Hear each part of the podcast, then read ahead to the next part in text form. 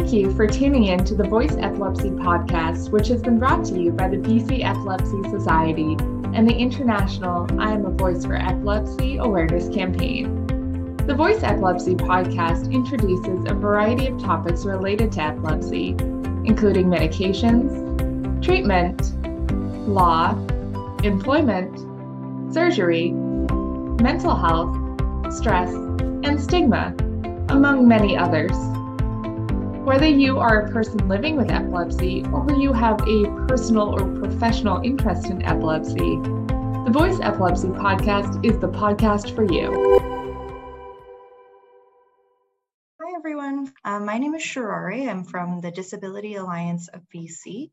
And for those of you who don't know DABC, we are a nonprofit organization that works um, in and around BC, but we're based in Vancouver, and we help uh, people with all sorts of disabilities live independently and with dignity in their community. Federal CPP disability benefits, um, and this is administered through Service Canada. So in order to qualify for CPP disability benefits, you have to be under the age of 65, so um, and if you're over the age of 60, you can't have been on early retirement for more than 15 months. And you have to have worked and contributed into the CPP program. So this doesn't work for someone who has never been able to work at all or um, for people who are maybe like new to Canada and haven't had an opportunity to work in Canada yet. This is for people who were working at some point and now are no longer able to work due to their disability.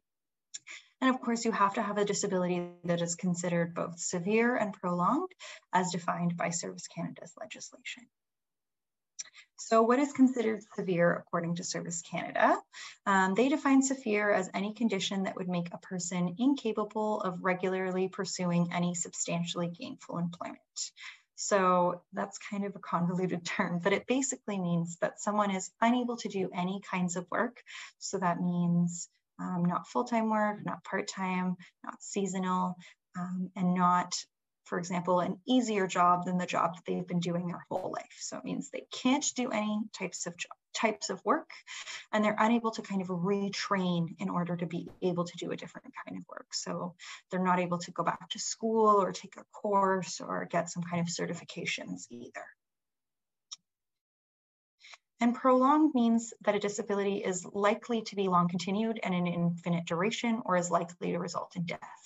So the idea behind the idea of prolonged is that this disability is going to stay with someone for the rest of their life and it's going to make them unable to work um, likely for the rest of their life.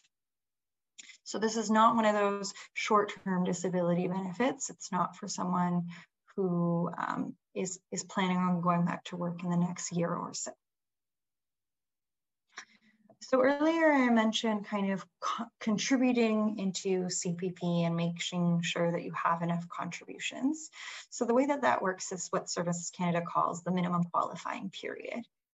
Um, so the minimum qualifying period is the period of time that a person has to have worked and paid into CPP before they become disabled. So before they have to show that their disability was severe and prolonged. So in order to qualify, you have to have worked and played into CPP benefits for at least the last four out of six years. So that could be the current last four out of six years, or it could be the last four out of six years before someone's disability became so severe that they couldn't work anymore. So a lot of the times people don't realize that these kinds of programs exist, or they're so busy taking care of their health that they don't have time to apply for these. So that's fine as long as you can show that medically um, you were you were you had a disability to the point that you weren't able to continue working um, by the end of your qualifying period which is that four out of six years. Um, and so a lot of people might go, okay, well, I don't really know how much I've contributed or when I've contributed. And if I have that four out of six years of contributions. So the best way to make sure that you have enough contributions and what years you've contributed is to request a statement of contributions. And that can be done in a myriad of different ways, but kind of the best way to do it is either to call Service Canada um, at that number that's provided right there.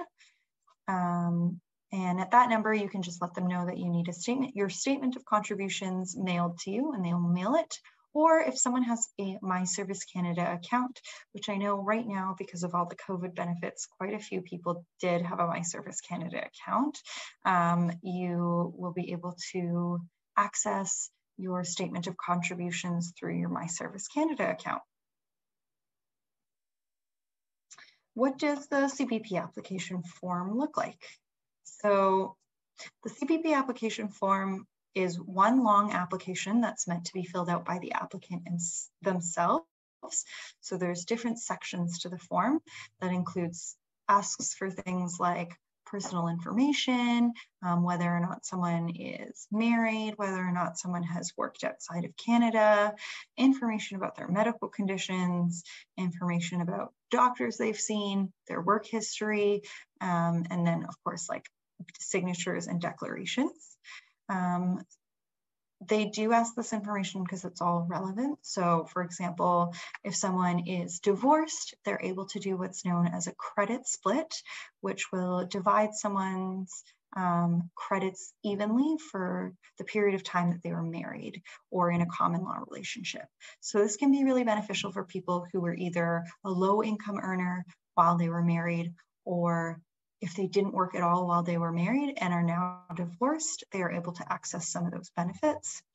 Um, if someone didn't, uh, for example, worked for a period of time outside of Canada um, or is new to Canada, there Canada does have some social security agreements with different countries, and you're able to check those to see if you're able to get your work credits transferred over from a different country so that you are able to qualify for CPP disability as well. So those are some good things to note if you're also unsure about whether or not someone might qualify for this program. Uh, there is also a medical report. It's a lot shorter than the provincial disability medical report, but it's filled out entirely by the doctor. Um, and the most important questions are found on the last page, which is the two questions that ask, um, did you recommend that this patient stop working? And you want that answer to be yes, I recommended that this patient stop working. And then this, the second most important question that it asks is from a, strictly a medical standpoint, do you expect this person to be able to return to work? And you want that answer to be no. Um, this will give someone the highest chance of being approved. And usually anything other than those two answers end up in an automatic denial. You also want to make sure that what the medical report has written down and what the application portion that's meant to be filled out by the applicant themselves, um, that the information matches up as much as possible so that you have the highest chance of getting approved. Um, so CPP disability rates actually fluctuate based on how much someone has contributed into CPP themselves. So um, it starts out at a base rate of $496 and then it goes up based on um, how many years and how much money someone has contributed into CPP themselves. The current maximum is sitting at $1,362.30. For people who are approved for CPP disability, they also have a child of disabled contributive portion. So if the child is under the age of 18, um, the parent will receive $250 a month per child.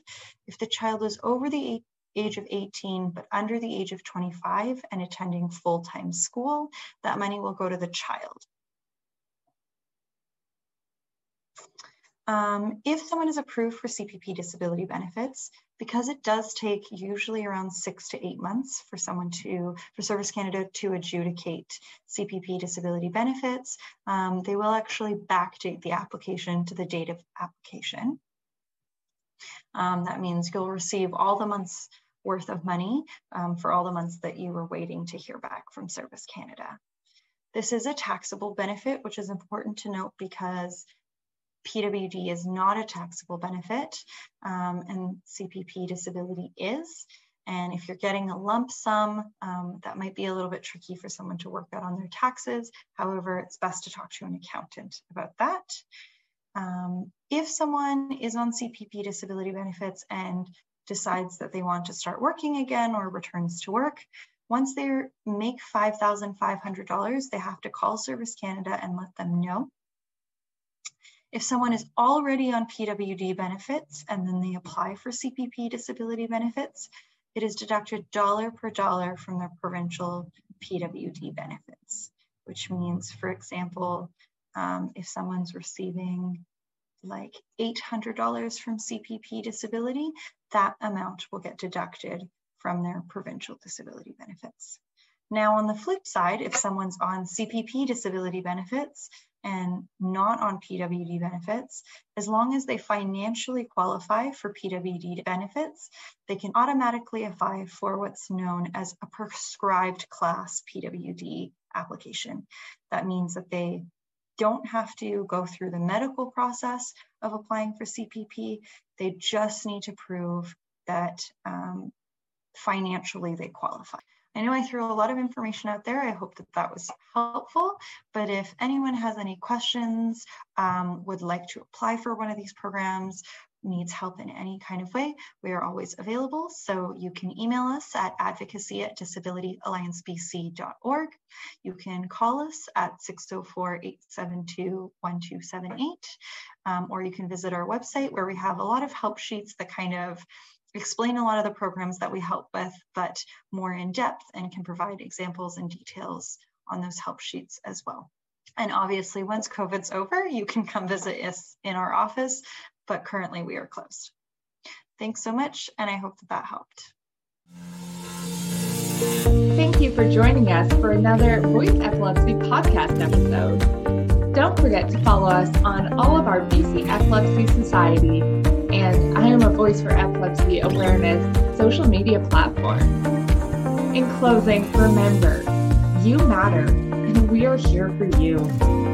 We hope you'll make Thursdays our epilepsy date night and tune in to the Voice Epilepsy podcast on Podbean, Apple Podcasts, Google Play, or wherever you get your podcasts.